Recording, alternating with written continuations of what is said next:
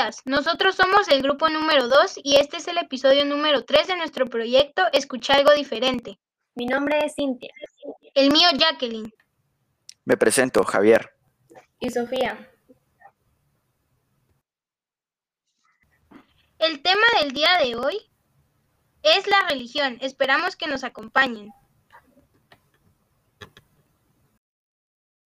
Para poder comprender el tema con mayor facilidad, nosotros queremos compartirles una definición de qué es religión que nos servirá para estar en contexto. Entonces, ¿qué es religión? La religión es una idea que se basa en un grupo social y se identifica con ella. Esta puede determinar comportamientos, prácticas, rituales, símbolos, como cosmovisión, entre otros componentes de un grupo social que seguidamente se convertirá en un grupo más unido. Y una frase que acompaña de buena manera esta definición es la de Francis Bacon. El respeto a sí mismo es, después de la religión, el mejor freno de todos los vicios. Con el paso del tiempo han aparecido diferentes ciencias como la historia de las religiones, la psicología de las religiones y la sociología de las religiones, entre otras. Estas estudian el hecho religioso. Para adentrarnos más en el tema tenemos el qué es un hecho religioso, y es básicamente un conjunto de actividades organizadas socialmente que las personas y grupos han ido desarrollando a lo largo de la historia y de la humanidad, que se han vuelto parte de sus rasgos únicos como cada grupo. Actualmente podemos darnos cuenta que las religiones ciertamente han tomado un rumbo algo diferente, ya que se han centrado en demostrar por medio de hechos la existencia e inexistencia de Dios, o de las experiencias propias de las personas con relación al tema, pero es imposible determinar un verdadero significado si no podemos dar paso a estudiarla como un hecho real, humano o histórico.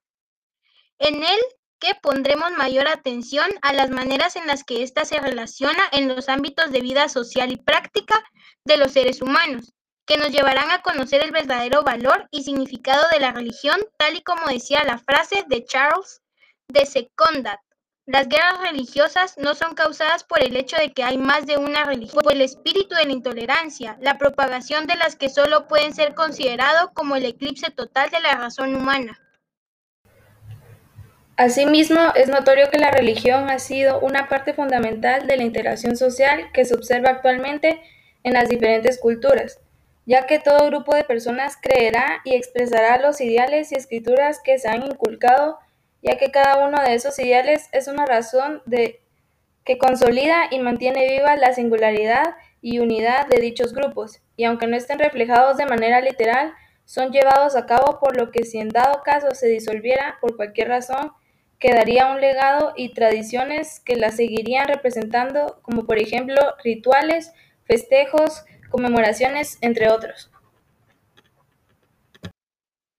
Y ya que hemos visto cómo la religión es un elemento social clave, esta también puede brindar comprensión a quienes pertenecen a ella, ya que les pueden atribuir a sus eminencias la bondad, la sabiduría y otras características que serán las que ayudarán a aliviar los problemas, inseguridades y preocupaciones que pueda llegar a tener en cualquier miembro, de los que ya podrán comunicarse con ellos y ellos por medio de la comprensión les ayudará a resolverlos.